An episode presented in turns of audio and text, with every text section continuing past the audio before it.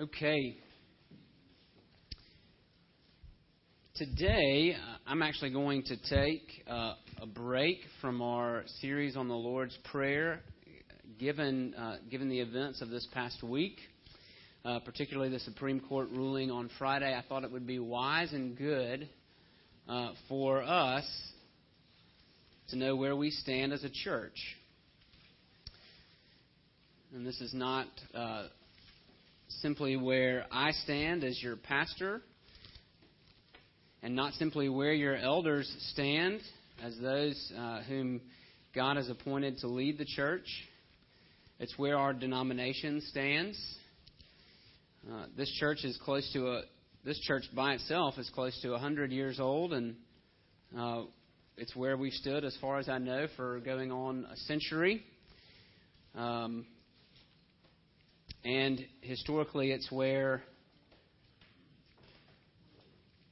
whichever branch of conservative church you want to, to talk about before 19 before the 1950s, whether Protestant, Roman Catholic, or Greek Orthodox, it's where they have all stood on the issue of homosexuality. And so we are going to we're going to talk about that today. Um, and so I want to do that I want to do that carefully. I know that uh, I know that there would be differing opinions, even in this, even in a room this small. That, that there may be among us people who differ in their opinion on this matter, and that's and that's okay. Um, differing opinions are, are just that. Paul tells us in 2 Timothy chapter 3 verses 16 and 17. He says, all Scripture, so not part, not just some places and not others, but all Scripture is God breathed. All Scripture is breathed out by God. That means, means that the, the people who wrote the Scriptures, God breathed into them His truth by the Holy Spirit so that they would communicate His will to us. And so, actually, in some ways, I'm actually continuing the Lord's Prayer service because the, sermons because the, the next prayer that we are looking at is your will be done on earth as it is in heaven. And so we're going to we're going to actually apply that prayer to this particular I- issue today because this is a this is a matter of discerning what is God's will. What is God's will? And so the way we learn that is right in the Bible. So Paul says all scripture all scripture is breathed out by God and is useful for teaching, so telling us what it means, how, what it looks like for us to live and follow God, for reproof. And that's kind of an odd word we don't use much anymore, but that word reproof means to expose sin. So that means one of the functions of the Bible is that it actually exposes our sin, and that's not comfortable. That's not pleasant. We don't like being exposed. But here's the next thing for teaching, for reproof, and for correction. Right? Our sins are not exposed. Our dirty laundry is not aired simply to shame us and wag the finger, right? When Scripture, when God Himself exposes our sin, He does so to correct it, right? That you know, if you if you live in a house where all the if you built your house out of plumb, right? If you didn't use a plumb line, right? Then that means that the walls don't go straight up and down; they lean, and it's usually not a good idea to live in a, live in a house where all the walls are leaning. Okay? That's not a very stable house. And so when you hear when you hear Paul say that one of the functions of Scripture is that it corrects, I want you to I want you to envision right the leaning wall corrected, right, brought back into the stable line that it's meant to be in. So all Scripture is breathed out by God for teaching, for reproof, for correction, and for training in righteousness, that the man or woman of God may be equipped, may be competent, equipped for every good work.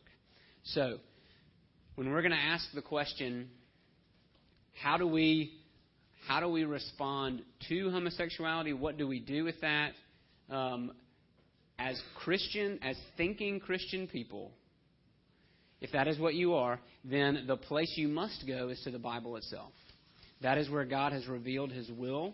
That is where we learn it. Now, if you are not a Christian, um, then you may not put much stock in what the Bible says, but it's still beneficial for you to hear this because you know you are about to hear what it is that the Bible teaches on the subject, and not just that, but how we are to live in response. Because this isn't this isn't just like a textbook, okay? Um, not only does it, it, it, doesn't just give information, but it, it pertains to how to live, right? How, how, do, how do those who follow Jesus live in this world? And so uh, some of you aren't going to get any new information. This is, this is something we covered in Sunday school last summer. Um, but if you weren't in that class or a part of that class, then hopefully this will be beneficial, uh, beneficial to you. So we're going to be in 1 Corinthians chapter 6. If you haven't already turned there. And so that you have some concept of what's going on when Paul says what he says here, uh, Paul, a follower of Jesus, is writing to this church in the city of Corinth. And Corinth had a lot of issues, which every church does, right? Uh, Corinth was, was kind of a highly dysfunctional place. And so there are several things that Paul has to address. And his point in the section that we're going to read is if you are a part of the church, then your living must be consistent with your message. If this is who you claim to be, and I think it's who you are, Paul is very gracious with them. He calls them saints. Okay, so he gives them the benefit of the doubt, which oftentimes we don't do. Paul gives these very these very dysfunctional believers the benefit of the doubt. He calls them saints, and he says, But if you are saints, then your living must be consistent. And that's the context in which Paul says what I'm about to read in 1 Corinthians 6, verse 9. Or do you not know that the unrighteous will not inherit the kingdom of God? Do not be deceived. Neither the sexually immoral, nor idolaters, nor adulterers, nor men who practice homosexuality. Women are covered in Romans, in Romans 1. Nor thieves, nor the greedy, nor drunkards, nor revilers, nor swindlers will inherit the kingdom of God. And such were some of you. But you were washed, you were sanctified, you were justified in the name of the Lord Jesus Christ and by the Spirit of God. Let's pray. Lord, as we delve into a very inflammatory, uh, a very inflammatory topic, God, I ask that you would that you would be gracious to us as we as we see what you have to say in your word on the matter. Lord, that more light than heat would be generated.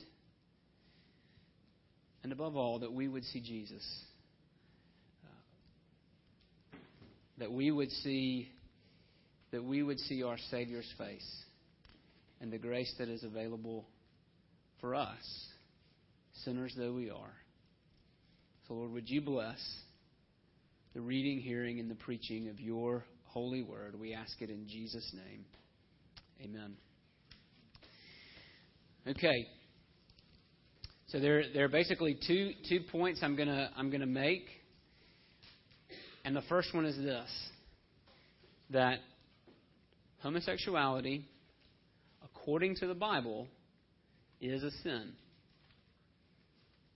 All right, that is the from from beginning to end. If you if you're going to take the scriptures seriously and not trying to play games with the words, you can come away with no other conclusion that according to the Bible, homosexuality is a sin.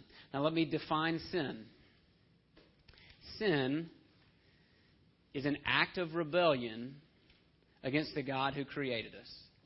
That's what sin is, and it includes thoughts, feelings, acts, actions, right? Sin is rebellion against the God who created us. Okay? So, in this area in particular, the first place the first place I want to go and I want you to go there with me is if you want to keep your keep your hand in 1 Corinthians, hold that place and go all the way back to Genesis 1. Genesis 1, 27 and 28.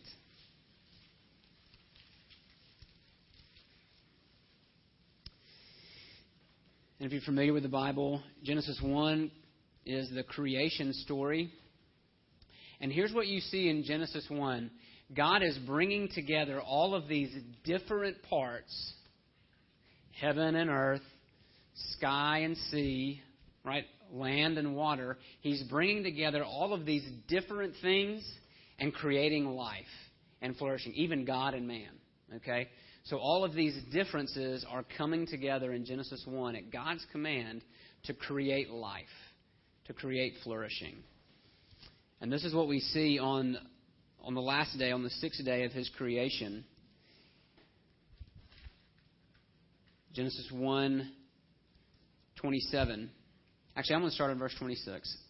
Then God said, Let us make man in our image, after our likeness and let them have dominion over the fish of the sea, over the birds of the heavens, and over the livestock, and over all the earth, and over every creeping thing that creeps on the earth. So God created man in his own image. In the image of God he created him, male and female he created them. And God blessed them. And God said to them, Be fruitful and multiply and fill the earth and subdue it and have dominion over the fish of the sea and over the birds of the heavens and over every living thing that moves on the earth. Okay. So what you see right off the bat here is God's created design.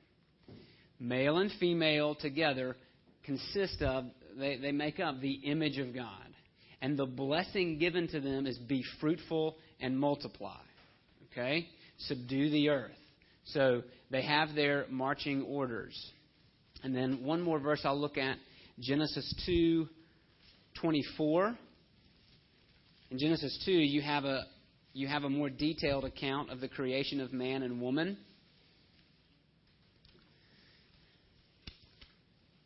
And here, woman is presented to man for the first time.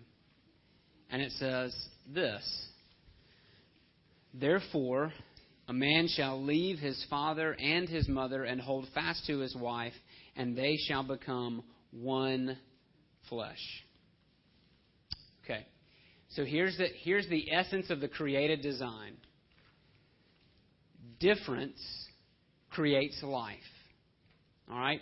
Man and woman together become one flesh, and out of that one flesh comes life. Be fruitful and multiply. That's the design of creation. So, but I want, what, I, what I want you to notice for the sake of this sermon is that, is that God's design is not, is not sameness, but difference. It's actually diversity, right? That, that the beauty of Genesis 2 is that man by himself is alone, and God says he's not good. And so God says, so when God says, It's not good that man should be alone, I'll make a helper fit for him. He does not make another man. He does not make, he, he, the, the animals don't suffice. Okay? The only thing that completes man is woman. Right? That is, God designs a special partner for man to make up exactly what he is lacking. That's the beauty of Genesis 2, that in that difference, in that difference coming together, life is created. Okay, that, that humans flourish when the difference comes together. Right? So it's they, they complement one another and that produces life. Okay? You can also go to this book that might be a little bit trickier to find Leviticus. And what I'm doing here is I'm just showing you that kind of through the Bible, how, how the Bible views this sin in particular. And we're going to talk about, we're, don't, if you're getting angry already, don't, uh, don't give up just yet, but, but listen. Leviticus 18, 22. Leviticus is Israel's law book. And so it's how, it's how their nation was to be structured, the laws they were to live by as given by God. Leviticus 18:22 You shall not lie with a man as with a woman. It is an abomination. And that word abomination means it's an activity that is offensive to God. Okay? And it's and that word abomination is used of more than just this particular sin. But this particular sin, homosexuality, falls into that category. It is offensive to God. And just to kind of give you a frame of reference, uh, I hope this isn't too graphic, but verse 23 And you shall not lie with any animal, and so make yourself unclean with it. Neither shall any woman give herself to an animal to lie with it. It is perversion. So you see the category that these sins are counted under. Leviticus 20:13 just re- repetition. If a man lies with a man as with a woman both of them have committed an abomination they shall surely be put to death their blood is upon them. Okay. So it is not accurate to say the bible doesn't address this issue it very clearly addresses this issue um, now what you might try to say then is well, but that's in the Old Testament. That doesn't apply anymore. Thought you might say that. Romans 1.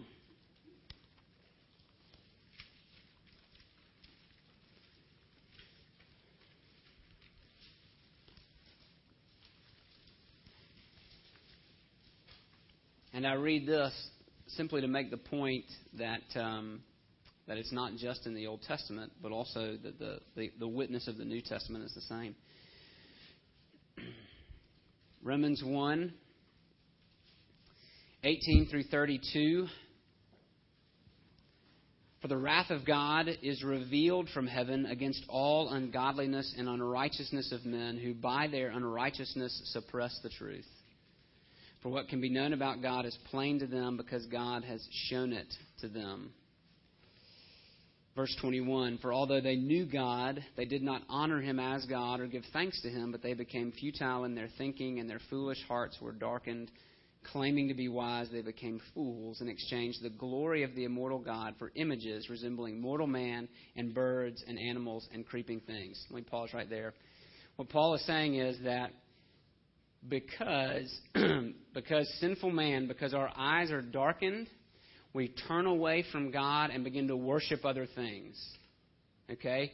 And as we do that, Paul is about to go on and say, because we do that, God gives us up to those desires, right? So it's a very scary thing, but God basically says, if that's what you want to pursue, then have at it. And he he often hands people over into into the very sin that is destroying them. Okay? And so, verse 24. Therefore, God gave them up in the lust of their hearts to impurity, to the, to the dishonoring of their bodies among themselves, because they exchanged the truth about God for a lie, and worshipped and served the creature rather than the Creator who is blessed forever. Amen.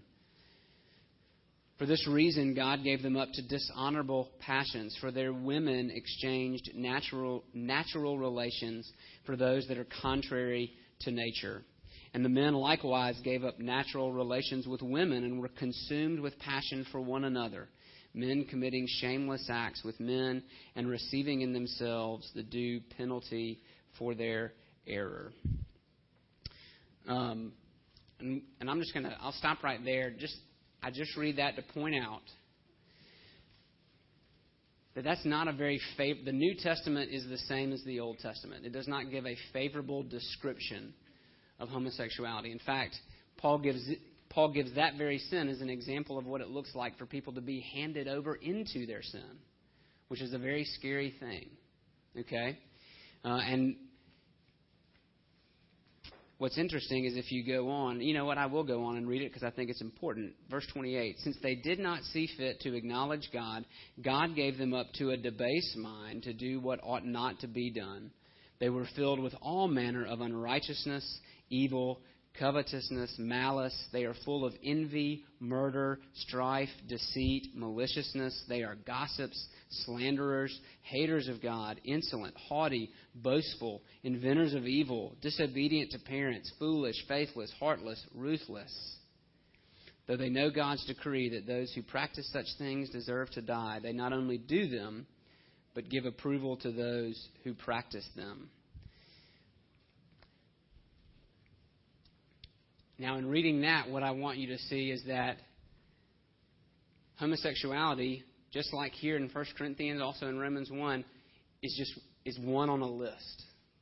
Okay? That all of those things, right, that when we are handed over to our sin, we actually become less and less like we are meant to be, less and less like we are made to be, and more and more inhuman. Hence, all of those things that you read about being boastful, haughty, slanderers, uh, haters. Okay? And so, the Bible is clear that homosexuality is a sin. But it's also important to say that it's not the only sin. Because I think some of us can act that way, right? That, that, that, some, that some Christians have been guilty of placing this particular sin in a class all by itself and saying, and saying, this is the sin that leads to death, right? That this, that somehow this is the unpardonable, unforgivable sin, and that's not true.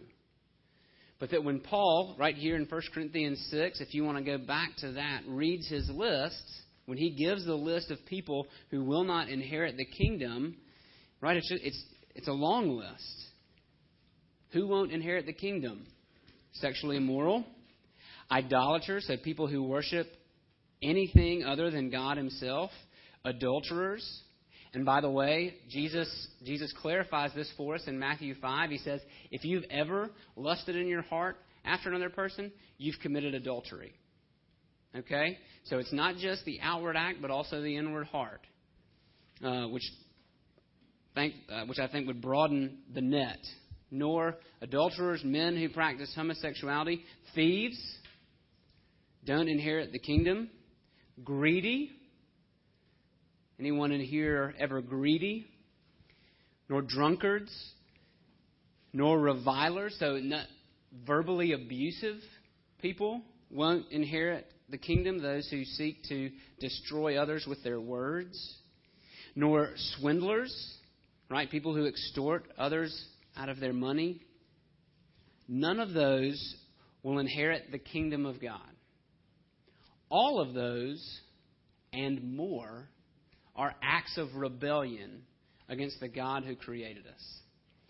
Sin will keep you out of the kingdom. Right? And so, homosexuality is not the only sin. It just so happens that it's the popular one at the moment. And it's the one that has been legalized by our government. But it's not the first sin to be legalized by our government. And so we also have to realize that the law of God and the law of the land are going to differ. And where they do, we have an obligation to follow the law of God and not the law of the land. And that and that won't always be pleasant. In fact, more often than not throughout history, we've been on the wrong side of the law. And we're there again. But we but we but, but Christians hold to a to a different law. And that and that may mean unpleasant consequences from the law of the land. And in that case, the Bible is clear too. Count it all joy, brothers, when you suffer trials of various kinds. Right?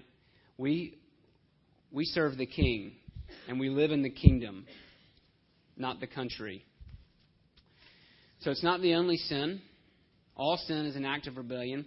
So if we believe that the Bible is from God and it's true, and it has authority for how we are designed to live, then we don't. There's no. There's no wiggle room here. We have to. We have to declare that homosexuality is a sin, and that we and we cannot rejoice over Friday's verdict.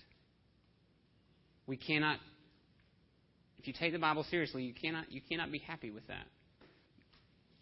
But here's why. Because sometimes those holding the Bible's viewpoint are painted as haters who don't want people to be happy. we're painted as bigots. And I said this in Sunday school, and so I, you know, I'll say it again. If your reason for being against homosexuality is sheer bigotry because it disgusts you, then, my friend, your reason is not good enough. In fact, your reason is itself a sin. And it is called pride. And it is actually the root of all sin. And you too must repent. Because if you live in and are identified with your pride, you too will not inherit the kingdom of God. Bigotry is not what we are called to. We are not haters. Peter Hubbard, in his book, Love Into the Light The Gospel, the Homosexual, and the Church, a good book, worth reading, says this If our attitude toward a gay or lesbian person is disgust, then we have forgotten the gospel. We need to remember the goodness and loving kindness that God poured out on us. God should have looked at us and been disgusted. Instead, without condoning our sin, He loved us and saved us. And I want everyone to know that kind of love. So, the reason we are against this particular sin is the same reason we are against swindling, gossip, verbal abuse, adultery, rage, pride. Because if I live in those, and if I'm identified with those, and all of the and those things, if, if I use sin to define my life, then I will miss God. And I will miss his joy.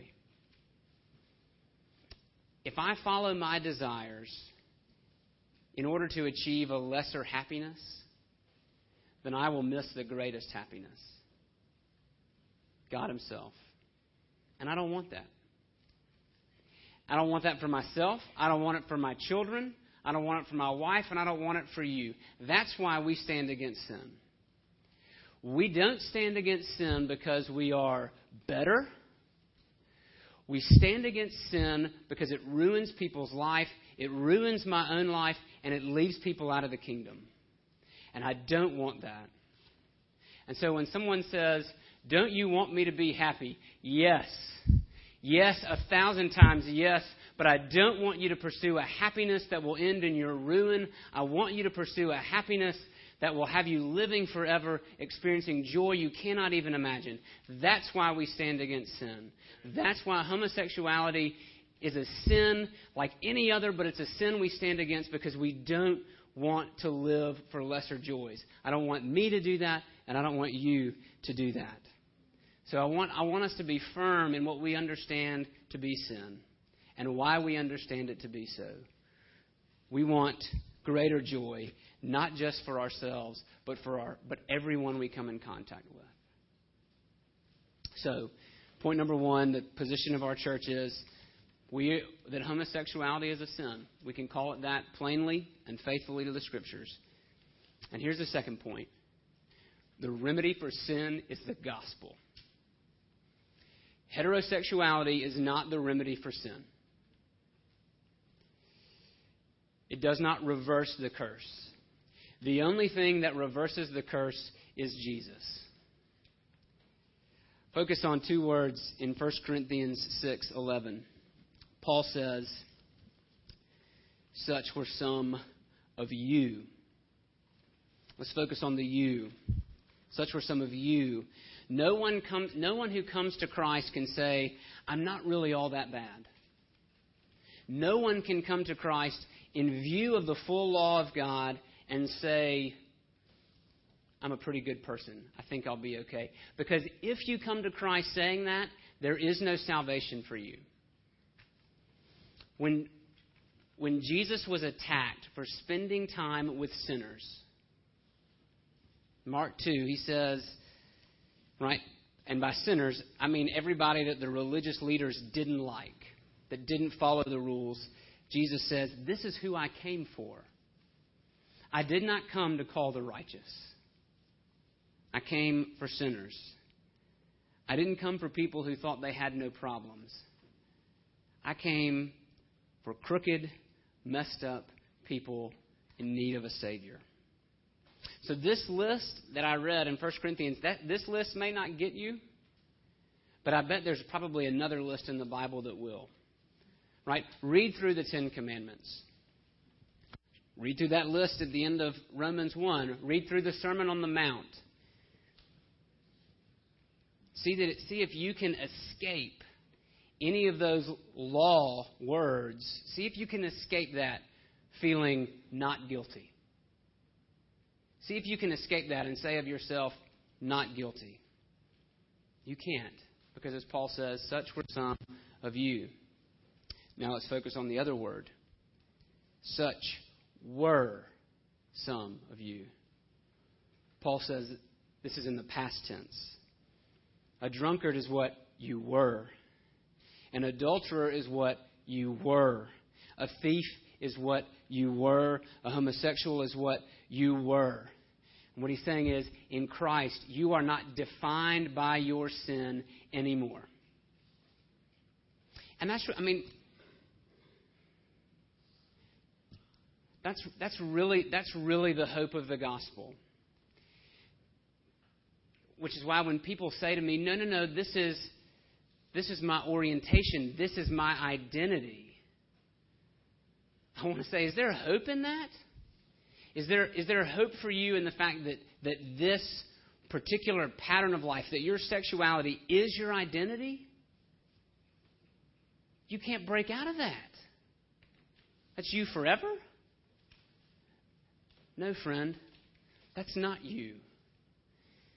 If you are in Christ, He is your identity, right? What is it that defines, so Paul says, such were some of you, such were some of you. What is it that defines you now? The work of Jesus. Keep reading in verse 11. Such were some of you, but you were washed, renewed, made clean you were sanctified, being made holy, molded, shaped into perfection by the work of the Holy Spirit. You were justified in the name of the Lord Jesus Christ and by the Spirit of God. You were, you were justified. You were declared not guilty. You are guilty, but you are declared not guilty by the free grace of Christ alone. So you can say, that's not me anymore. I've been washed, I've been sanctified, I've been justified. And so the position of our church is, and always has been, and Lord willing, always will be, that we are against sin in all its forms. We are against sin because sin grieves God and because sin kills our joy. It promises joy, but it never delivers. And so we are a community of people who hate our sin, repent of our sin, and fight our sin because we want joy. But then also, we know that the only way to deal with sin is with the good news that Jesus Christ died to save and transform and redeem sinners. So when we go to a watching world and we say, You're wrong, we're also saying, You are loved. And we must say both. We must offer the hope of redemption in the face of debilitating sin, or we're not giving people the whole, the whole truth. We bring the truth of what we have done wrong, and we bring the truth of what Jesus has done right, and how he will make the world a good and wholesome place where the will of God is done. So, I close with this. For, for all who struggle in sin, whether homosexual or otherwise, Jesus says this Come to me, all you who are weary and burdened, and I will give you rest. All of you, take up my yoke and learn from me, because I am gentle and humble in heart, and you will find rest for your souls. Isn't that what you want? Let's pray.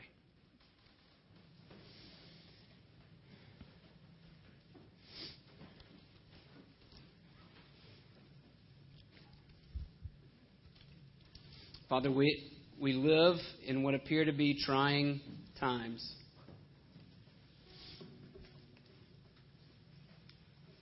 But in one regard, this is the way that it has always been. Since the fall, righteousness and goodness have not been prized, and sin and evil have run rampant.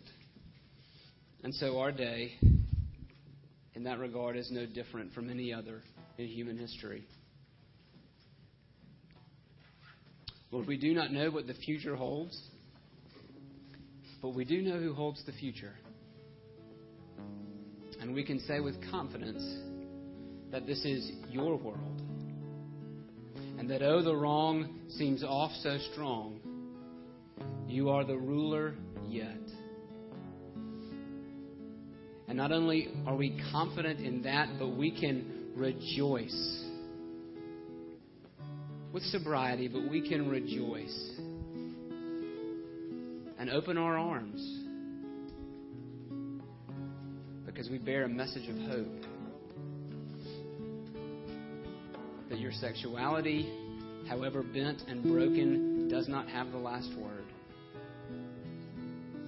That my sinful desires to steal, to boast, to be proud, do not have the last word.